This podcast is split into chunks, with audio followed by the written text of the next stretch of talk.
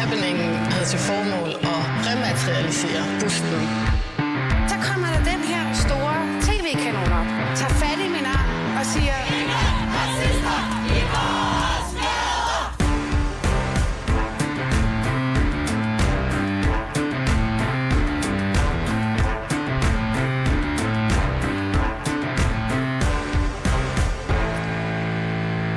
Ja, velkommen til Baby og Boomer, Danmarks eneste identitetspolitiske magasin. Mit navn er Filiz Yasar, og jeg er jeres woke-inde og værtinde på dagens udsendelse. Jeg ved ikke, om der er et sammenfald med dagens gæst og fredag den 13. Det må vi jo så konkludere til syvende og sidst under, ja, aftroen eller efter endt udsendelse. Men han hedder i hvert fald Adrian Hughes og er en vaskeægte boomer. Velkommen til, Adrian. Tak skal du have. Du er født i 1962. Det kan jeg ikke løbe fra. Er journalist, tv- og radiovært, moderator, foredragsholder, og fra 1996 og frem har du ligesom været ansigtet udadtil på en række kulturprogrammer. Jeg husker Smagsdommerne, ja. Kunstquizzen, Historiequizzen. Ja. Siden 2017 har du ligesom været en freelance-vært efter 22 år på, det er rigtigt. Ja. På Danmarks Radio. Og så laver du også... P1's store lyttersucces, Klog på Sprog, og i 2004, der modtog du sørme en sprogpris. Ja, det var jo vidunderligt. Hvad tænker du egentlig om at være boomer? Altså, der er jo bare sådan, der er en masse udviklinger efterhånden, som man bliver ældre, som bare er uvelkomne, vil jeg sige. Ikke? Altså, ens krop kan ikke det samme, som den kunne, da man var 18 år. Men føler du dig yngre i dit sind? Nej, det vil jeg bestemt ikke mene. Jeg synes også, at verden går hurtigere og hurtigere, og jeg synes, det er vanskeligere og vanskeligere at følge med. Så på den måde, så synes jeg, at jeg er ældre, også op i hovedet. Der er jo mange, som går sådan og koketterer ved at sige, jamen alder, det er bare et tal. Ja, det er et tal, men det er også en tilstand. Det er også sådan, som du føler dig inde i. Og jeg synes bestemt, at jeg ikke behøver at skære mit ben over og tælle overringende for at vide, at jeg er 60 år gammel. Men det er ikke, fordi faktisk 61 år. Ja, du er 61 år, du har den 2. januar. Det skal vi måske lige få præciseret. Du skal til at vende mig til at sige det. Nu er du i starten af 60'erne, ikke? Ja, det er simpelthen det. Flot rundt 60. Præcis. Jeg tænkte på, Adrian, ved du, hvorfor jeg har inviteret dig med ind i dag? Altså jeg går ud fra, at du synes, jeg er klog og smuk og lugter godt og charmerende og måske især veltalende, tror jeg nok. Det skulle jeg nok have sagt. Der er selvfølgelig en masse adjektiver, men nu hedder programmet jo i sig selv baby og boomer, og du er jo typecastet til at være boomerne i det her program, ikke? Ja. Det har vi lige fået fastslået her. Men, men hvorfor tror du egentlig, at du ligesom skal være i boomerrollen i det her program? Altså, det som man vel mest vil tale med mig om, det er vel sprog, går ud fra, og kunst, og et lidt elitært verdensbillede. Jeg tror, det er det billede, som folk har af mig, og det har de jo med rette. Altså, det har jeg jo selv standset ud i plade, vil jeg sige, de sidste 25-30 år, når jeg har været i medierne. Så de har gået ud fra, det sådan noget, du vil fiske. Jeg tror, det er de rørte vande, du vil fiske. Ja, men du er inde på det rigtige, men vi skal faktisk bare lige et spadestik dybere, fordi at programmet er jo et debatprogram, og vi kan jo godt lide meningers mod. Ja. Og nu er der jo den her boomer-generation, som du jo selv tilhører. Ja. Man kan sige, i mange år måske en stor del af din journalistiske karriere har jo bestået af, at du har skulle lave indhold, tv, til mange boomere. Ja, det er rigtigt. Jeg har lavet indhold, altså du ved, jeg plejer at dele min karriere op, så jeg siger, at jeg startede med at lave fjernsyn for børn, og så gik jeg videre med at lave radio for unge, og så lavede jeg tv for voksne på det, der dengang hed TV2 Lorry, og så fortsatte jeg med at lave tv for meget voksne, da jeg kom over til DR2.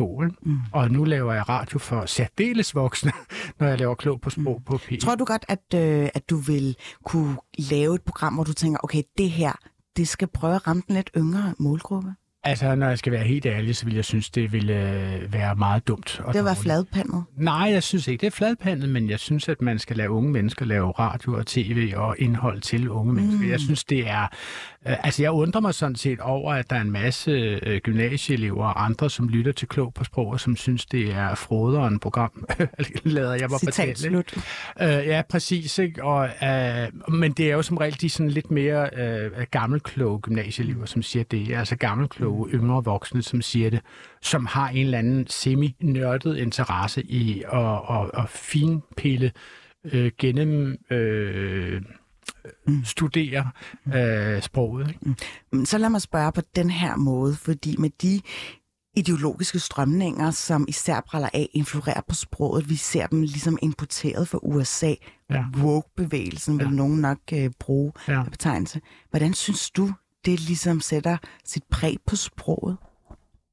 Jamen, det går stærkere og stærkere. Altså, jeg har ikke, da jeg var, fra jeg var 18 til jeg var 42, eller hvad det skal være, altså for 18 år siden, så synes jeg ikke, at generationskløften var så udtalt mellem de gamle i anførselstegn og de unge i anførselstegn. Jeg synes ligesom, at de modsætninger, der er blevet skåret, er blevet tegnet meget skarpere op i vores tid, og derfor er det her program meget relevant at lave, fordi du jo bruger dit overskud herinde på Radio 24/7 på at bore sig ned i den generationskløft. Og det synes jeg er meget godt set, at der var brug for et program, som lægger den her afstand mellem generationerne op på obduktionsbordet og kigger nærmere på det. Ja, altså oftest bliver jeg skudt i skoene, men når skal du så finde dig tilpas i rollen som baby? Og jeg ender jo faktisk altid med at synes, at det er boomerne, der er mere eller mindre babyer, fordi de ligesom stamper i gulvet og vil have det på deres helt egen selektiv måde. Adrian, du har faktisk engang medvirket i Baby og Boomer før. Det er rigtigt. Det gjorde du omkring juni måned sidste år, er det vel at mærke. Ja. Og debatten omhandlede jo det her pronomener med de og dem. Ja, de personlige pronomener. Du har medvirket i en artikel i Berlingske, hvor du kritiserede Danmarks Radio for at altså være til falds for at bruge nogle pronomener, der gjorde sproget endnu mere forvirrende. Ja. Og du medvirkede også i Henrik Qvortrups medieprogram, URK, den 10. juni. Og jeg har fanget en lille sekvens derfra, som jeg lige vil afspille her i studiet. Kom her. Der er mest turbo-woke, der kan følge med. Turbo-woke, det er dit udtryk. Et ord, ja. Og deraf fremgår det jo så tydeligvis også, at det er jeg ikke og opfatter ikke mig selv som. Altså, jeg er en, hvidaldrende mand på forløb i 60 år, ikke? Ja. Og jeg føler mig, i den her diskussion føler jeg mig meget, meget lidt woke, lad mig bare sige det. Og altså, med stor smerte for alle, en smule for mig og langt mere for andre. Altså, det er jo virkelig følsomt, det her, Henrik. Det er jo det, vi skal ligesom kigge hinanden i øjnene og overveje, at der er nogle mennesker, som synes, at når jeg udtaler mig på den måde, som jeg gjorde til Berlingske i går, så opfører jeg mig simpelthen respektløst og hensynsløst over for de mennesker, som ønsker at høre sig selv og se sig selv omtalt, som de er deres. Du er en forræder i forhold til en større sag. Ja, det er. Jeg er jo for eksempel selv praktiserende homoseksuel mand, og har været det fra jeg var cirka 18 år gammel. Og derfor kan de især ikke forstå, at jeg kan sige det, når jeg sådan set burde være en del af LGBT-miljøet. Ikke? Altså, hvordan kan jeg falde andre i LGBT-miljøet i ryggen ved ikke at acceptere den nye måde at bruge personlige pronomener på? Og de synes, der er jo intet værre end en fra egne rækker, som vender sine egne rækker ryggen. Og det er sådan, tror jeg nok, at der er en del mennesker i LGBT-miljøet, som opfatter mig. Altså, der er faktisk... Ja, du blev simpelthen en af de andre, og ikke en del af fagforeningen, har jeg lyst til at sige. Ja, det er rigtigt. Har stormen lagt sig? Omkring mig har den jo, men stormen raser jo stadigvæk ude i samfundet. Og den her konflikt er jo ikke slut. Og den vil formentlig bare vokse i løbet af de næste 30-50 år, går jeg ud fra. Altså, den pulserer jo, og lige i øjeblikket synes jeg, at der er relativt lavvande i den storm der. Ikke? Altså, der er smulte vande for tiden. Ikke? Måske er der nogen, der har gydet olie på dem, eller hvad det er. Men den vil jo fortsætte. Og jeg har jo venner i min omgangskreds, som har børn, som opfatter sig selv som non-binære. Og som som ville foretrække, at jeg omtalte dem som de og dem. Ja. Og det har jeg jo stadigvæk meget svært ved. Og det har mine venner meget svært ved, at jeg har svært ved. Okay. Så det er en konflikt. Og konflikten, som du selv kommer ind på her i klippet, bunder i, at du jo selv er praktiserende homoseksuel. Ja. Du er en del af LGBT+. Ja. Miljøet eller rettet? Jeg vil ordentligt sige, at jeg har været aktiv i det. Altså, jeg har på et meget tidligt tidspunkt gjort mig klart, at jeg skulle springe ud og være i anførselstegn offentlig bøsse. Og det gjorde jeg allerede med det program, som jeg lavede som praktikant på i børne- og ungdomsafdelingen. Vi er tilbage i 80'erne her, ja, vi er tilbage i noget, der hedder 1985-86, da jeg var praktikant fra Journalisthøjskolen i Aarhus i BRU-afdelingen i den daværende tv-by i Søborg. Og det var en udsendelse, som handlede om børn af bøsser og lesbiske, som var et nyt fænomen dengang. Der var ikke så mange af dem. Det er jo blevet nærmest normkår i vore dage. Men dengang var det relativt nyt. Og i den forbindelse blev jeg interviewet af Ekstrabladet. Og så sørgede jeg for at fortælle Ekstrabladet, at jeg jo selvfølgelig interesserede mig for emnet, fordi jeg selv var bøsse. Og det gjorde jeg med vilje, for at det ikke senere hen skulle blive til en historie, at kendt tv-vært springer ud, sådan lidt Hans Pilgaard-agtigt, eller sådan noget af den stil. Ikke? Jeg ville simpelthen have, at det skulle være en slow and steady reveal, så man aldrig nogensinde kunne sige om ham der, at Adrian Hughes, at han havde skjult sin seksualitet. Ikke? Jo. Og nu bemærker du, at du bruger ordet bøsse, for det synes jeg faktisk også er meget generationsbestemt. Er det? Ja. Jeg tror faktisk ikke, at jeg har hørt nogen bruge det i samme... fuldstændig overlagt. Okay, så det var simpelthen lidt forkaltet i sig selv. Ja, sjovt. Men det er ligesom om, at det også er på vej ud af døren at sige bøsse. Eller det er bare mig, der befinder mig i en egen boble. Jamen, det er sjovt. Jamen, det er jo selvfølgelig fuldstændig rigtigt. Altså, men der er selvfølgelig også noget med at reclaime ordet tilbage. Ja, det var det, der skete i 70'erne. Ikke? Bøsse Bent Jacobsen, som han hedder, udgav en plade, som hed Bøsse. Det var simpelthen overskriften på pladen. LP-pladen, som det hedder. Og der sang han blandt andet, jeg er bøsse, og det er jeg glad for. Jeg kan ikke ramme hans perfekte falset. Det vil jeg ikke genere nogen med. Heller ikke ham. Men det var jo en af de mange, og han var jo aktiv i bøssernes befrielsesfront, så han og hans bevægelse var nogle af de mange, som simpelthen hentede det der ord bøsse tilbage i kredsen, efter at det var blevet kastet rundt i omklædningsrum og alle mulige andre steder, hvor det var ment nedladende, ikke? Og hvor det jo muligvis stadigvæk også, Holger Rune har jo også råbt bøsserøv på tennisbanen og sådan noget den stil. Så det bliver stadigvæk brugt, dog nedladende overvejende, hvis det bliver brugt af andre end de homoseksuelle mænd selv. Ikke? Ja, men jeg synes også, det er lidt... jeg bliver utilpas ved ordet. Du bliver utilpas? Jeg bliver utilpas ved ordet. Jeg synes, det er et grimt ord. Nå, men hvilket ord vil du bruge, om hvis du nu vidste om mig, at det var sådan som... Der vil jeg sige, Adrian, jamen han er homoseksuel. Så er du homoseksuel? Ja. Nå, det er jo et meget langt ord at bruge. Altså, jeg vil eller homo. Han er op til mænd. Han er homo? Han er homo, ja. Okay, ja. Og så, altså, jeg kan forstå en yngre generation end mig, jeg ved faktisk ikke sådan helt specifikt, hvilken, har også brugt ordet gay, ikke? Eller hetero kan komme til at sige et eller andet bromance-agtigt, og så siger det no homo, som sådan en besværelse, eller sådan noget. Ja, så det er helt klart generationsbetinget, at jeg siger bøsse. Ja. Det synes jeg kun er interessant, at også i forhold til, at de ydre karakteristika, jeg ved godt, at det var måske en større kontroversiel bemærkning, da man begyndte at lave tv hos Danmarks Radio, og man så tilsyneladende var mænd, ikke? Det var da godt nok lige noget, som man skulle lige vende sig til ved tanken, forestiller jeg mig. Men det der med, at der er så meget fokus på kønsidentitet og det seksuelle minoriteter også, at det noget, som er blevet alt overskyggende i forhold til masserne? Fordi med henvisning til, hvordan sproget og det, du bemærker med pronomerne... Det er blevet for meget, ikke?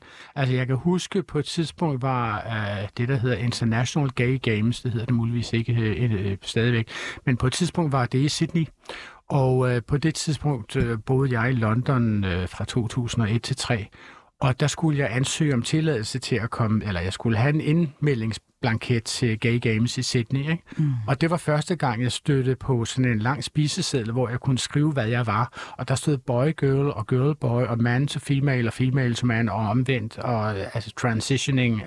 Og der var altså cirka 50 forskellige ting, man kunne sætte kryds ved. Mm. Og den fedeste rubrik i alt det der, det var den, som stod allernederst, hvor der stod none of the above. Altså, der var sådan en ensides kategori, kunne man sætte lille flueben. Ja, ikke? Ja. Og det synes jeg var voldsomt. Altså, der begyndte jeg, det var nok første gang, og det er jo så allerede nu 23 år siden, eller deromkring, at der opfattede jeg mig for første gang som helt afsindigt gammeldags, fordi jeg bare var sådan en klassisk mand med en tissemand, den som jeg havde haft fra jeg var født af, og som jeg ønskede at bruge sammen med andre mænd, som havde en tissemand, som de var glade for, og som jeg også var glad for. Altså, den der altså virkelig binære, voldsomt binære definition af mig som en mand, med en cis-mand, hvor jeg har accepteret det køn, jeg er blevet tildelt fra fødslen af, det forekom mig urimelig gammeldags. Mm. Men så er det derfor, jeg faktisk gerne vil springe videre til det der med, at nu om dagen så taler man om, at der er momentum for, at de unge faktisk kan få lov til at være them true self. Altså, der er ikke nogen længere, der behøver at putte med det. Ja. Og det er bare det os andre, der skal vende os til, at det binære kønssystem er faktisk mere udvidet end som så. Ja, altså jeg har jo nevøer, som er mellem, 26 og 36 år gamle deromkring, ikke? Mm. Og der har jeg jo bemærket, at det er meget mere flydende. Kønsidentiteten er meget mere flydende. Altså, jeg har for eksempel en nevø, som jeg troede var homoseksuel, og der sagde de andre om ham, da de mødtes til fætter- og kusinefest hos mig og min mand, var de sådan, hvordan er det med Bent eller med Jørgen? Det hedder han selvfølgelig ikke, men hvordan er det med ham? Er han sammen med en pige for tiden, eller er han sammen med en fyr, eller sådan noget den stil. Og så fik han har fundet en, som hedder Jens Jørgen, eller hvad det var. Ikke? Nå, okay, fair nok. Så er det der, ikke? Og de var altså bare, var det mit indtryk, de var altså hamrende ligeglade, altså på den måde. Altså, det kunne ikke falde dem ind og se ned på ham, eller beundre ham, fordi han selvfølgelig, om han var til fyre eller til damer, fra den ene uge til den anden. Så i virkeligheden så er det her bare en historie om, at ældre generationer er i gang med en tilvændingsproces, hvor de lige skal lære, at der ikke kun er en mand og en kvinde, der er naturgivet. Ja, lige præcis. Så jeg er fuld af beundring for det. Det er den største, eller den eneste snublesten for mig, det er, når man også forsøger at tage sproget og ligesom vride vrangen ud af det. Så jeg ikke kan være med. Men det er ikke lidt reaktionært at få stoppet. Yeah. Altså nu går jeg da lige lidt på klingen her, fordi jeg tænker sådan, altså når man kigger inden for sprogvidenskaben, og så er det typisk de unge mennesker, man lidt studerer, for det er ligesom dem, der kommer til at sætte det største præg på, altså fordi sproget er så dynamisk, og det udvikler sig, og så er det ligesom deres sprog, og vi alle sammen kommer til at tale før eller siden. Ja. Så det er jo kommet for at blive.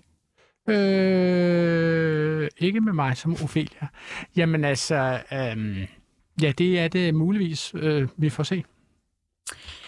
Adrian, hvis jeg kaldte dig for en ageist. Ageist? Ja, altså en, der simpelthen aldersdiskriminerer. Vil det så være fuldstændig forkert? Det ved jeg ikke. Jamen, du må altså, godt lige stå og summe lidt over det. Jeg beundrer jo af folk af mange forskellige grunde. Ikke? Nu har jeg jo for eksempel lige set Michael Bertelsens fremragende interview med Lise Nørgaard, som jeg vil tro, han har lavet for et par år siden, da Lise Nørgaard var 103, og hvor hun var meget hæs. Ikke? Mm. Og jeg kigger på Lise Nørgaard i det interview og ser en helt ufattelig smuk kvinde med vidunderligt rosinbrune øjne, lige så brune som dine øjne, Filiz, men muligvis endnu dybere, vil jeg faktisk sige. Ikke? Altså, hende sidder jo sådan stort set inde i midten af kraniet og kigger ud fra et dybt sort hul. Ikke? Og jeg synes, hun er fantastisk smuk, fordi man kan se på hende, at hun sidder på den stol. Hun sidder i sådan en Charles Eames læderstol, og læner sig fremad. Hun læner sig ind i kampen. Altså fuldstændig, som man siger om slalomløbere, de skal læne sig ind over det frie fald ned i dalen, for det er, hvad der skal til for at få den hastighed, så man kan styre skien, ikke? Mm. Og det er det, hun gør samtalemæssigt. Hun sidder ved simpelthen og råflirter med Michael Bertelsen. Altså, nu kan man sige, han er jo vores danske reserve Lidl-udgave af Tom Cruise, så hvem ville ikke flirte med Michael Bertelsen? Men hun gør det jo i en alder af 103. Og vil du flirte med ham, Michael Bertelsen? Ja, det kan jeg forsikre dig for, at, men nu kender jeg ham en lille smule i mit arbejde i Danmarks Radio, så der bevares, kommer ikke nogen men grunden til, at jeg lige stikker til det, det er, fordi jeg faldt over et citat, hvor du medvirkede i en artikel i Weekendavisen, okay. Og det er jo på sort på hvidt, så det er jo skrift, og jeg læser lige op, hvad du sagde der. Ja. Jeg kender mange bøsser, som tager det for givet, at deres seksuelle markedsværdi er i frit fald fra deres fyldte 29. år, og som åbent siger, at de selv var 19 år, og da de selv var 19 år, betragtede de mænd over 30 som nogen, man måtte undersøge med stetoskop for at tjekke, om de overhovedet havde en puls. Hvis Claes Bang havde været bøsse, havde han ikke taget det ilde op. Han var over nogens målgruppe i forhold til alder. Og når jeg overhovedet omtaler ham så skødsløst, er det, fordi alle er enige om, at han er den næstsmukkeste mand i Danmark efter Jan E. Jørgensen. Ja. Der er så mange detaljerigdom i den her tekstbid, jeg har lyst til at endevende her. Først og fremmest, der er meget erotik forbundet med, hvor gammel man er. Ja. Ja. Og tilsyneladende, det jeg kan udlede, det er, at din målgruppe, den stopper simpelthen ved Claes Bang. Eller han er for gammel. Ja. Ja, det gør den. Og så forestiller jeg mig, hvis det altså, var... hvis jeg stod i en stue med Claes Bang, altså, jeg ville ikke rykke på ham. Altså, nu forudsat det jo selvfølgelig, at jeg var single, hvad jeg ikke har været i 30 år. Men nej, altså, han får simpelthen ikke nosserne til at hæve sig i pungen på mig. Og det er jo sådan rent biologisk, kan man sige. Men... ja, det er det, som Jack Nicholson siger, jeg kan ikke gøre for det. It's a glandular thing, siger han. Det ligger alle sammen i kirtlerne. Altså, det er kirtlerne, som bestemmer. Det er hans måde, Jack Nicholsons måde at sige, grunden til, at mine kærester altid er mellem 25 og 32, det er min pik, der bestemmer. Ja, og sådan kan man være så primitiv, og det er jo dejligt. Men, du synes, det er primitivt. Altså, nu skal jeg lige spørge dig, Filiz. Ja. Det er jo bare kroppen. Altså, kroppen har vel også noget at sige. Den må vel gerne have lov til at bestemme. Jo, men hvis alle ligesom gjorde det der med at finde sammen med yngre kvinder, så tror jeg, at måske puslespillet ikke vil gå så meget op. Fortæl mig det. Synes du puslet? Altså, der er jo mange. Der er jo rigtig mange mænd, som jo simpelthen gør det, at de finder sig en ny hustru, når de synes, den gamle er udtjent. Altså, med lidt mindre hyppighed, end de køber sig en ny bil, ikke? Jo. Men jeg tror, det er fordi, at det der med rotationen i, at så dør han jo også lidt hurtigere end hende. Og så skal hun ud og finde en ny mand. Og så kan det være, at hun finder en jævnaldrende mand. Og hvorfor kunne hun ikke bare starte med at have ham til at starte med? Men altså... Filiz, det er jo meget sjovt, at du synes, det er usympatisk. Jeg synes ikke, det er usympatisk. Jamen, du sagde primitiv. Ja. Yeah. Sådan kan man også være primitiv, sagde du så. Mm. Det er vel usympatisk. Altså, du synes vel, at mænd, Poul Madsen, altså fra Ekstrabladet, som jo nu har fundet en kæreste, som er 10-15 år yngre end ham, og han er nu gået i gang med det er enten hans anden eller tredje familie, ikke? Han har jo fået et nyfødt barn i... Jeg er helt ajourført med hans dameregister. Godt. Men der, hvor kæden hopper af for mig... Synes du, det er usympatisk, eller synes du, han er primitiv? Jeg synes, det at man er til falds for at kun at tænde. Det er det der med, altså i min optik, så man kun reducerer kvinden til at være et objekt, som man tænder på, og man så handler derefter. Altså, jeg tror da selvfølgelig, at hun har en dejlig personlighed og udfordrer. Jeg går ud fra, at der er tale om gensidigt samtykkende voksne mennesker her, ikke? Altså, han er det, hun er det, hans nye kæreste er det, som han har forløbet været sammen i 3-4 år, eller sådan noget. Den stil, jeg er ikke helt... Jeg mener bare, at det er lidt af en fortærsket kliché, og selvfølgelig er det en kliché af en grund. Er det ulovligt at være en fortærsket kliché? Skulle Poul Madsen tage hensyn til, hvad du mener om, hvad det vil sige at være klichépræget eller ej? Det har været kedeligt. Ja, det ville. Ja, det ville. Det har været meget kedeligt. Og måske havde han bare ikke kunnet mærke sig selv i det. Mm. Altså nu er Poul Madsen her jo ikke. Men det er bare for jeg tror, han er glad for, at vi centrerer samtalen på ham. Og jeg må da ærligt indrømme, jeg kan da også godt lide de blikke, der kommer fra de lidt ældre mænd, når jeg kommer spangulerende, for eksempel op i kantinen. Ja. Der er jo, altså, vi kan jo fodre svin med boomer her. Jeg kan bare huske, da jeg var slag på tasken, jeg har været et eller andet sted mellem 25 og 28 år gammel, var jeg sammen med en fyr, som var et eller andet sted mellem 35 og 41 år gammel. Mm. Og jeg kan bare huske, da han lænede sig ind over mig for at kysse mig, så faldt hele hans ansigt, synes jeg, ned om næsen på ham. Ikke? Altså, jeg synes, at jeg bollede med en raksok.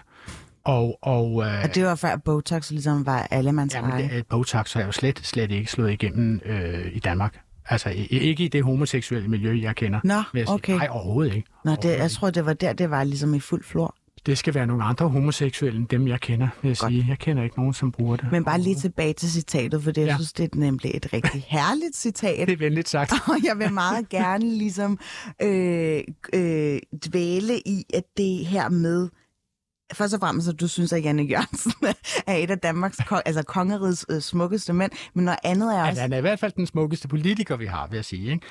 Bortset fra, men det er bare fordi Messersmith har nu også nogle kvaliteter, vil jeg sige. Nå, du er ikke på team Alex Vanopslagh, kan jeg høre? Jo, det kunne jeg faktisk. Jeg kunne godt se Alex Vanopslagh med læderharnisk på og en pisk i hånden. Ja, det kunne jeg godt. Men lad os lige feste det billede, det feste lige nævner net, den her. Det er perfekt, der er en grund, så han bliver kaldt daddy.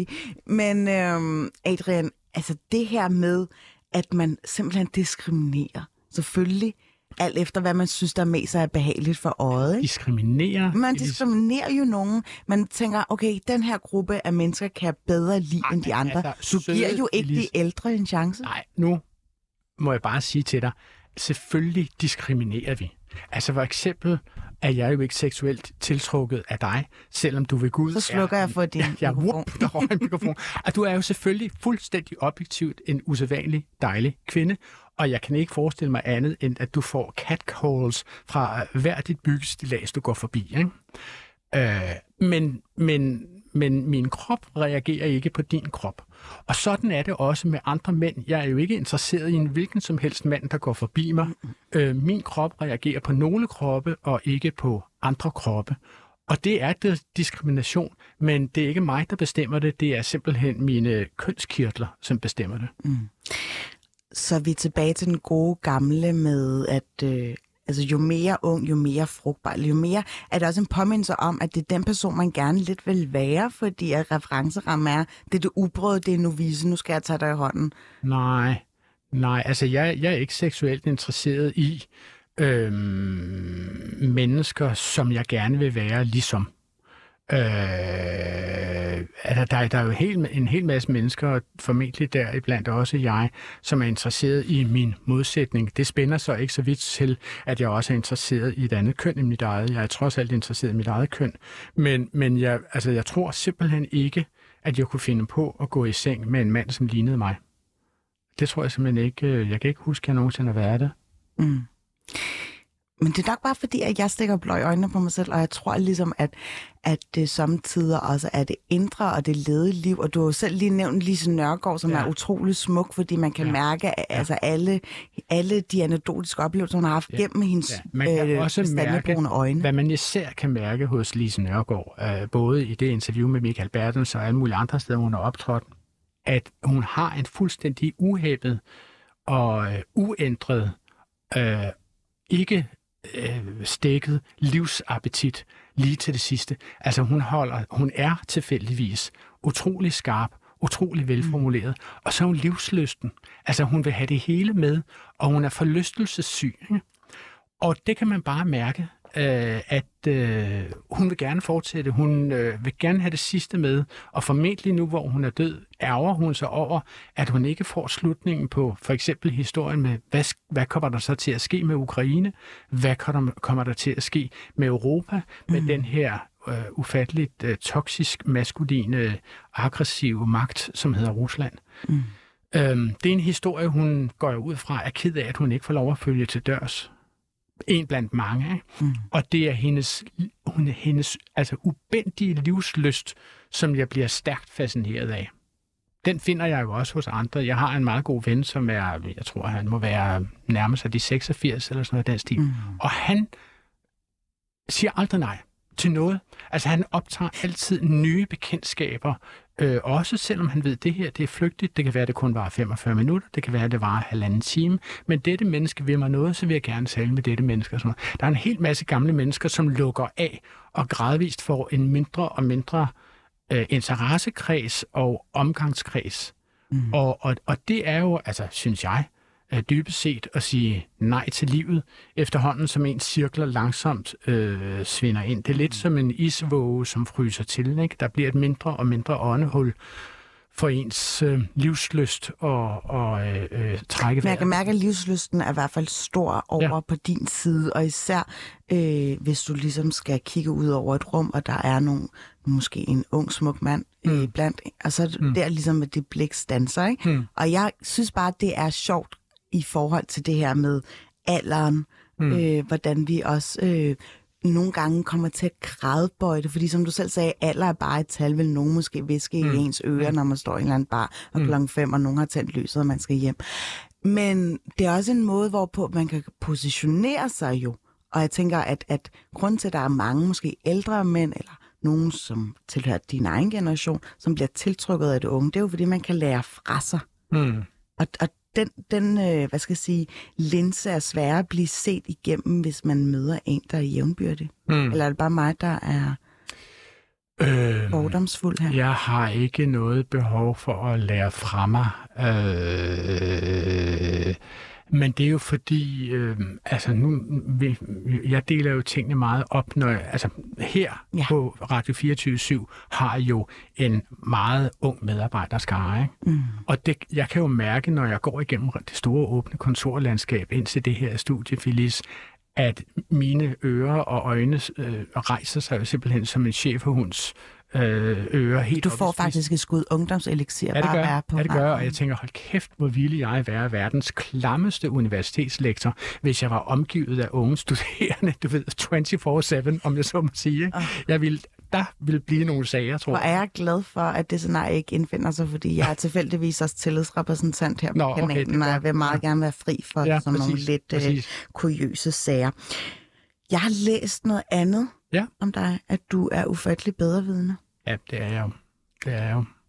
Der læner du dig jo, fordi jeg ved bedre. Jamen, men det tror jeg gerne på, men det er også bare det der med, at hele tiden synes, at du til syvende og sidst er bedrevidende, uanset hvilken kontekst eller selskab, du sidder ved. Ja. Er der ikke nogen gange, hvor du sådan, ej, nu forbarmer jeg mig, det er rigtigt. Det vidste jeg faktisk ikke.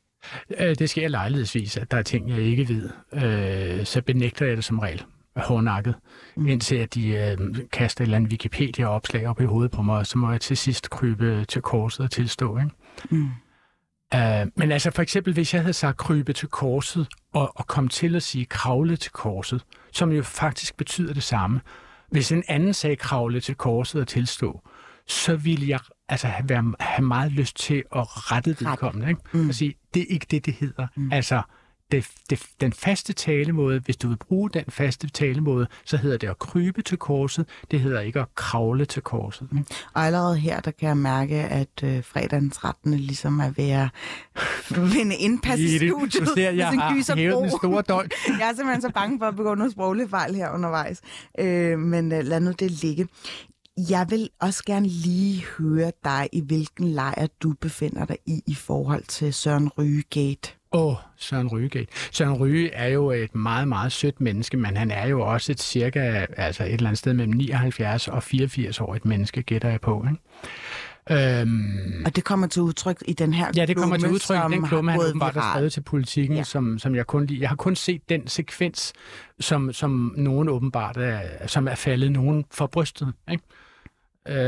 Altså, jeg tænker... bare, som inkarneret Politikken ligger, så du er. Ja. Det er jo faktisk Politikken, der lidt for sent med håret i postkassen finder ud af, at det her, det er altså lidt homofobisk. Det er den tolkning, der bliver tillagt. Men altså, jeg synes, Politikken skal tage sig sammen. Altså, de har jo haft en langvarig aftale med Søren Ryge Petersen om, at han har skrevet klummer, artikler, interviews og kommentarer i noget, der må ligne et sted mellem 30 og 40. Og nu kan det godt være, at jeg afslører mig selv om min egen lille medieboble, fordi for de lytter, som ikke lige er sureført med Søren Ryge, så er det fordi, han her i den her uge har skrevet en klumme, hvor han omtaler en episode om at være hos frisøren, hos Per, tror jeg, frisørsalon hedder. Det er en episode, som fandt sted for 30 år siden. Og der beskriver han ligesom en scene, hvor der er en mand, der ligesom gør nogle tilnærmelser, eller sætter sig selv. Det gør han jo ikke. Altså, han beskriver, at han stille og roligt går ind på en meget fattet og forståelig måde, går ind i en frisørsalon, og der står der en slightly effeminate, en lidt feminin. Jeg er ikke engang sikker på, om han beskriver ham som feminin. En smuk mand. En smuk mand. Når man siger smuk mand, så får man næsten også fornemmelsen af, at det er en lidt parfumeret mand. Ikke? En mand, som gør meget ud af sit udseende. Og så er vi allerede nogle, som kigger, som blinker vidne til hinanden og virrer lidt med øjenbrynene på en sigende måde. Ikke? Så han møder altså den her smukke mand, som sammen med Søren Ryge gennemgår et katalog af forskellige frisurer og spørger, hvilken frisyr Søren Ryge, det var dengang Søren Ryge havde flere hår, end han har nu, kunne han er ikke tænke sig at få. Ikke? Jo, nej, det kan man sige, nu ligner han vildmanden i rigsvåbnet. Ikke? Og det er jo selvfølgelig en tilkendegivelse af, at dengang som nu, var der formentlig en overrepræsentation af homoseksuelle mænd i frisørfaget. Ikke? Men det ligger til Søren Ryges generation, og hvis man vil have en klummeskribent, det er på samme måde, som hvis man vil have en studievært i et radioprogram, så skal man have et menneske, som træder i karakter med sine personlige egenskaber. Det gør Søren Ryge på en meget overbevisende måde. Det gør også Bo Tave Michaelis på en meget overbevisende måde. Det gør også Bertel Hårder, som jeg tror, du også har haft besøg af her i Baby. Ikke endnu, faktisk. Nå, okay, det skal du. Fordi han er jo i den grad også, han er måske the king of all boomers. Altså, jeg tror, han tilhører the silent generation, for at være helt eksakt der. Altså, Bertel Hårder har jo i mit program Klog på Sprog på P1 på et tidspunkt sagt om Søren Pape, at det, som er så underholdende ved Søren Pape, det er jo, at han også selv gør lidt grin med sin seksualitet. Så han synes selv, det er sjovt. Ikke? Og man er bare sådan, altså, Bertel Hårder, synes du, at Søren Papes seksualitet er sjov? Det er den jo ikke. Det er jo bare sådan, han er. Og Søren Pape er åben om sin homoseksualitet. Jeg havde nær sagt, det forventer jeg også, at han er, ikke? Men der har jo ikke været vanvittigt mange. Så du vil faktisk anskue Bertel Hårder som værende mere homofobisk? Altså, jeg mener ikke, at Bertel Hårder er homofobisk, men jeg mener, at han er præget af sin generation på samme måde, som jeg er. Bertel Hårder er jo lige, hvad kan det være, cirka 20 år ældre end mig, ikke? Ja. Du er jo kun 48. Nej, jeg er 61, og jeg gætter på, at han er 81, Bertel Hårder. Ja. Og jeg gætter på, at han derfor tilhører en anden generation end babyboomer-generationen, for at være helt skåret ind til benet. Ja. Men lad os bare lige få rundet Søren Ryge af. Altså, hvem er det, der går galt i byen her? Jeg kan høre lidt på dig, at du prøver at insinuere det Politikken, der måske lige har været hurtigt nok på aftrækkeren. Jeg synes, at Politikken burde tage sig sammen og acceptere, at de har hyret en mand til at komme med personlige beretninger om sit liv og filosofere og kursere over dem på sin egen idiosynkratiske og personlige måde. Og det hører ikke nogen steder hjemme bagefter og forsøger at stikke ham i det arbejde. Det er simpelthen så åndssvagt. Men hvorfor er det, de føler, at det er nødvendigt? Ja, det skal du jo tale med. Nej, jeg tror bare du som mediemenneske, og i forhold til den her relativt korte storm, du selv gennemled i forbindelse med pronomenerne, de og dem, så vil jeg bare lige høre dit besøg med, hvorfor tror du, at det er så nødvendigt, at man beklager og lægger sig fladt ned? I en tid som altså, denne. Jeg synes overhovedet ikke, at det er nødvendigt, at man beklager og lægger sig fladt ned.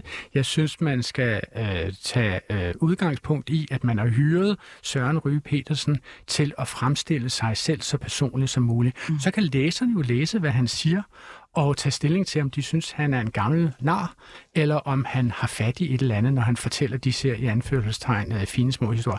Altså nu sad jeg lige i går og så et fremragende interview med prins Harry, som man kan finde på TV2 Play. Ikke? Og der er jo også den her diskussion om, hvorvidt Det britiske kongehus har opført sig racistisk, når de har spurgt prins Harry, hvor sort tror du egentlig, dit barn bliver? Eller om de har opført sig med det, der hedder ubevidst bias, unconscional bias, som prins Harry kalder det. Prins Harry sondrer ret specifikt mellem, om der er tale om racisme, som jeg tror, man opfatter som ondt, eller om man bare ikke er klar over, at man opfatter verden på forskellige måder. Prins Harry har jo helt tydeligvis været en voldsom uddannelse igennem, fra at han syntes, det var okay at gå til en fest iført et nazikostyme og hejle for sjov skyld, mens han drikker shots og tequilas, og så nu, hvor han har været gift med en halvsort kvinde i 6 eller 7 år. Men det er da ret, der altid er et forbedringspotentiale. Også i forhold til de blinde vinkler, som vi... Altså... Jamen, prins Harry gør jo lige præcis klar...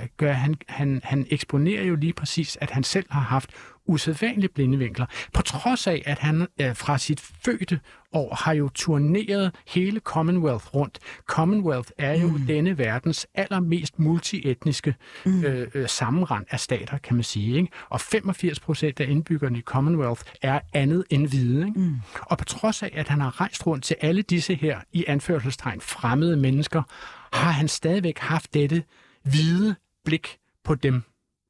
Og det ville jo simpelthen være meget, meget mærkeligt, hvis ikke også det britiske kongehus, som han er opvokset i, har det samme meget hvide blik på omverdenen. Men der er vel en grund til, at han regerer, som han gør. Og de, altså i den her, jeg kalder det et PR-show for deres ægteskab og hele deres rejse fra at undsige sig deres privilegier. Ja, altså Filiz, du skal bare vide, jeg er så meget på prins Harry-holdet. Men det kan jeg godt mærke, og det tror jeg ikke mange, jeg har set hele Netflix-dokumentaren, som selvfølgelig naturligvis er for lang, og som malker markedet, kan man sige. Den er 6 afsnit, og skulle måske kun have været 3 eller 2 afsnit. Men jeg synes faktisk, at det er vigtigt at høre prins Harry og Meghan Markles nuværende hertugen af Sussex, hertugen og hertuginden af Sussex. Jeg synes, det er vigtigt at høre deres historie.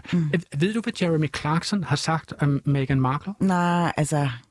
Jeremy Clarkson, den tidligere vært på Top Gear, har skrevet i en klumme, at han drømmer om, bogstaveligt talt drømmer om, at Meghan Markle skal gå nøgen igennem alle Storbritanniens små landsbyer, og så skal beboerne kaste lort efter hende. Det var lige hisse nok. Det var meget hissigt, og jeg synes, det er det endegyldige bevis på, at der simpelthen er nogle mennesker i den her debat, som fuldstændigt har tabt sutten. Altså, hvad i hele hule forpulede helvede tror de, at de laver. Og som prins Harry siger i det her interview med Tom Bradbury, fremragende interview, han bliver faktisk stillet alle de væmmelige spørgsmål, som han forventes at stille op til, og han svarer fuldstændig køligt igennem med skumsprøjt for borgerne, synes jeg. Han bliver stillet, han kommenterer, at det, som Jeremy Clarkson gør, ud over at svine en navngiven kvinde til, altså metaforisk talt med lort, så siger han jo også til alle andre mænd, at det er tilladt at behandle kvinder på den måde. Og det kan du umuligt være enig med Jeremy Clarkson i, at det skal være tilladt at gøre. Altså sådan her skal vi hverken tale om kvinder eller om hinanden i det hele taget. Og altså, det gør det så tydeligt, at Harry og Meghan har været udsat for en hets, som er fuldstændig vanvittig og udelukkende tager udgangspunkt i, at de synes, at en fejlfarve er kommet for tæt på den britiske trone. Og hvad siger det om vores omkringliggende samfund, og især det britiske samfund, og det britiske monarki? Det er det, som hele Netflix-dokumentaren handler om. Det er det, som Harrys bog formentlig handler om. Jeg har ikke læst den endnu, men jeg tror, jeg vil. Og det er det, som interviewet med Tom Bradbury handler om. Det er, at vi har ganske enkelt et ubevidst, for nogle af os ubevidst har vi en reaktion på folk, som er anderledes end os. Især folk, som har en anderledes farve end os. Jeg kan mærke, at vi skal lave et helt afsnit om det, Adrian, hvis du så komme forbi. Fordi der er nemlig kommet en gæst herinde i studiet. Det er da det, der er. Et fast element, vi har her i Baby Boomer, det er nemlig ugens gæst. Velkommen til dig, Pernille Knudsen. Du er viceadministrerende direktør, hedder det. Det er fuldstændig rigtigt. Og jeg skal lige huske at tænde for din mikrofon der. Jeg har jo hedkaldt dig, fordi at du har skrevet et indlæg til Politiken endnu en gang Nu har vi lige endevendt Søren Ryge og hans måde at skrive på. Men du har skrevet debatindlæg, og det handler om en ny analyse, der ligesom afslører, at unge vælger uddannelse efter køn. Og er nogen, der er nærmest helt sygeligt optaget af køn og diversitet i det her program, så vil jeg først lige til at starte med at spørge dig, hvorfor har I lavet den her undersøgelse? Det vi først og fremmest har gjort, det er, at vi er gået sammen med nogle andre organisationer på arbejdsmarkedet, både arbejdsgiverside og lønmodtagerside, og lavet sådan et partnerskab, hvor vi har sat os som ambition, at nu vil vi simpelthen gøre noget ved det kønsopdelte arbejdsmarked og det kønsopdelte uddannelsesvalg. Jeg skal lige have justeret min mikrofon. Ja, sorry, værsgo. Adrian er allerede i gang med at lave sig et job derinde på kanalen. Jeg lige hævede Pernilles mikrofon op til munden. Jamen, det er faktisk også meget rart. Jeg kunne mærke, at jeg stod og bøjede nakken. Ja. Det er perfekt. Sig til, hvis du vil have den endnu højere op, som han sagde i går. Jeg synes, det er rigtig fint nu. Men det centrale er faktisk, at vi har lavet det her partnerskab, hvor vi har sagt til hinanden, den her dagsorden, den skal vi arbejde på lang tid fremover, og vi bliver ved, indtil vi kan se noget nyt i tallene. Og så har vi bestilt sådan en opinionsundersøgelse, fordi når man går ud med sådan noget, er det altid godt at have en frisk analyse. Mm. Men desværre var der jo ikke noget i analysen, der overraskede os. Mm.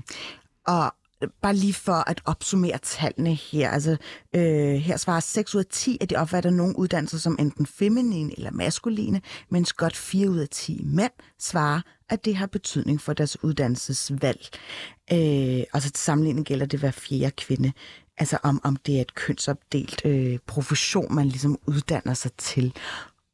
Jeg vil gerne lige spørge dig, Pernille, har vi ligesom sat et narrativ op i Danmark om, hvem der kan varetage hvilke jobs? Ja, det har vi på mange områder. Ikke på alle, men på mange områder er det meget kulturelt betinget, hvad det er for nogle valg, du træffer. Mm. Og man kan jo så til gengæld også se, at på nogle uddannelser, der er det faktisk muligt at flytte folks valg. Altså, der kan godt ske en bevægelse fra, at det har været mange mænd, til det er mange kvinder, og den anden vej. Så det er jo ikke en beslutning eller et narrativ, der nødvendigvis er fuldstændig mejslet i sten, men der skal gøres enormt meget, hvis man skal forandre det, fordi det er så normativt og kulturelt. Og det kan jeg forstå, at I har ligesom sat jer i førersædet for at løse den opgave. Men hvordan gør man egentlig det? Ja, det er et godt spørgsmål. Det er et virkelig godt spørgsmål, og vi er stadigvæk i gang med at finde ud af, hvad gør en klog, om man så må sige, fordi det er jo et problem. Jeg tænker bare, skal man starte blandt de unge, fordi jeg mærker, at der er mange unge mennesker, som godt ved, at hvis jeg uddanner mig til sygeplejerske, så er det fordi, at 98% af mine kommende kolleger vil være kvinder, ikke? Ja, men problemet er, at det er ret komplekst, og der er mange, der skal gøre og tænke og tale på en anden måde. Der er ikke et eller andet sted, du kan gå hen, og så kan du ændre en regel, og så forandrer det sig. Desværre, så havde det været nemt. Men det er simpelthen noget med at begynde en samtale, hvor mange aktører skal tænke, tale anderledes, end de hidtil har gjort. Og det vil sige, allerede ved spisebordet, hvordan er det forældre taler til deres børn om fremtiden, om andre folk, om børnenes valg, og sådan kan du sådan set trække en linje hele vejen op igennem daginstitutioner, folkeskole, uddannelser, arbejdsmarked. Nu har vi jo talt rigtig meget om køn, eller jeg ved i hvert fald, at vi har Adrian, som jo er meget sprogkondensør anlagt, og jeg kunne godt tænke mig at høre sådan, vi har jo en del sådan fagbetegnelser, som er kønnet i forvejen. Mm. Jordmor, politimand. Ja.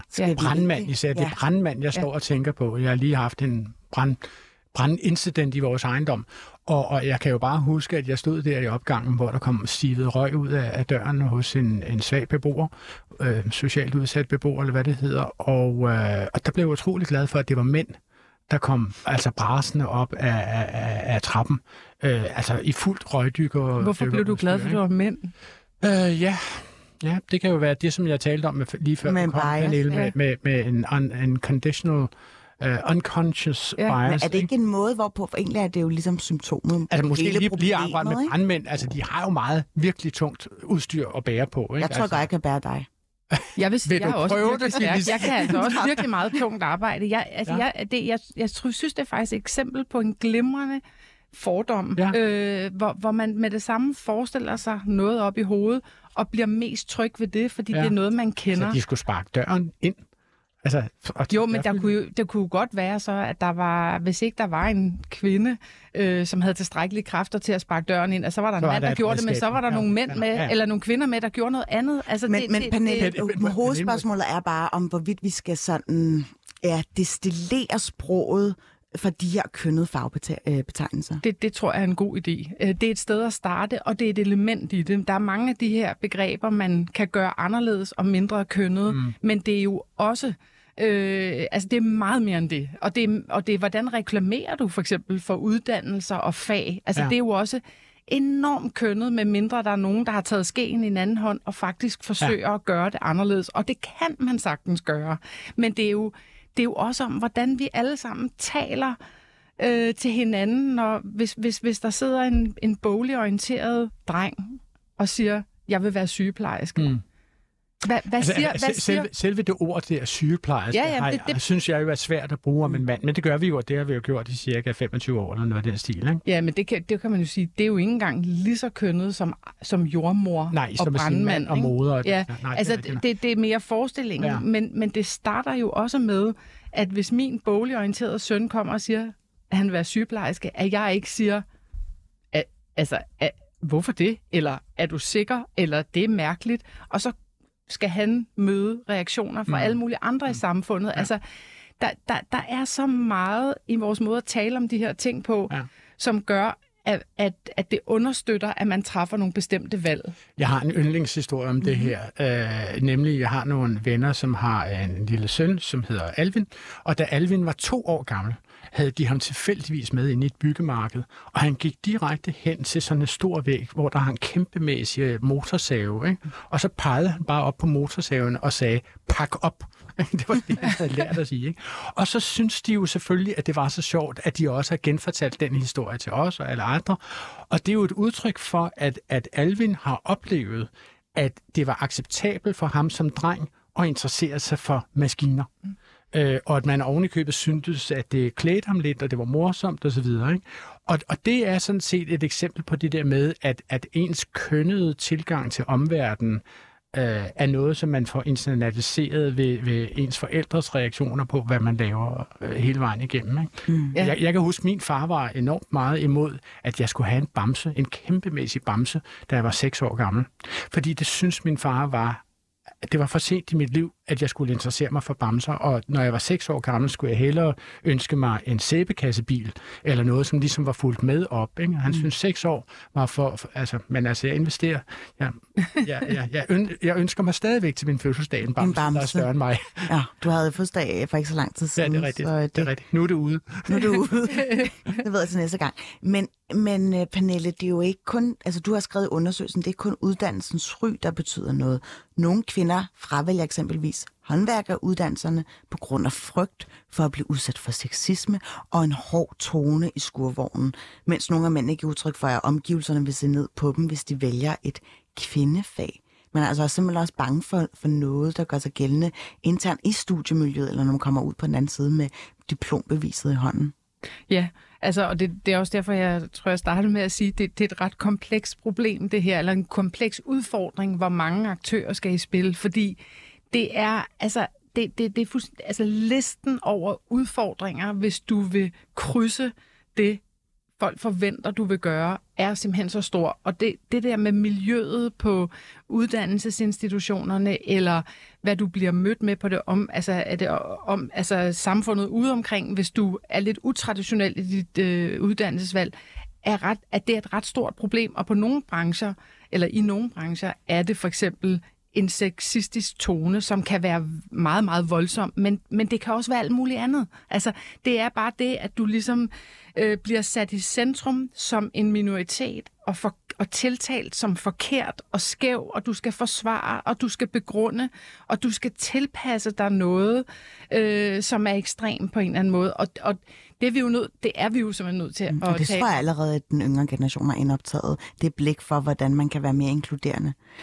Altså, du synes, den yngre generation er bedre til det? Til at være inkluderende og ligesom se faresignalerne for sexisme og så videre. Nu taler jeg bare erfaringen. Ja, jeg tror, det bliver det sidste ord, fordi at... Jeg tror også, at vi er på vej, og der er et momentum. Ja. Men jeg vil sige, selv den yngre generation, tror jeg også har rigtig, rigtig meget arbejde tilbage omkring så de her ting. Så ved vi, at bolden er på begge sider. Det er helt tak, sikkert. Pernille, fordi du gad at komme ind og fortælle om jeres nye undersøgelse. Vi fortsætter i anden time, Adrian. Ja, tak.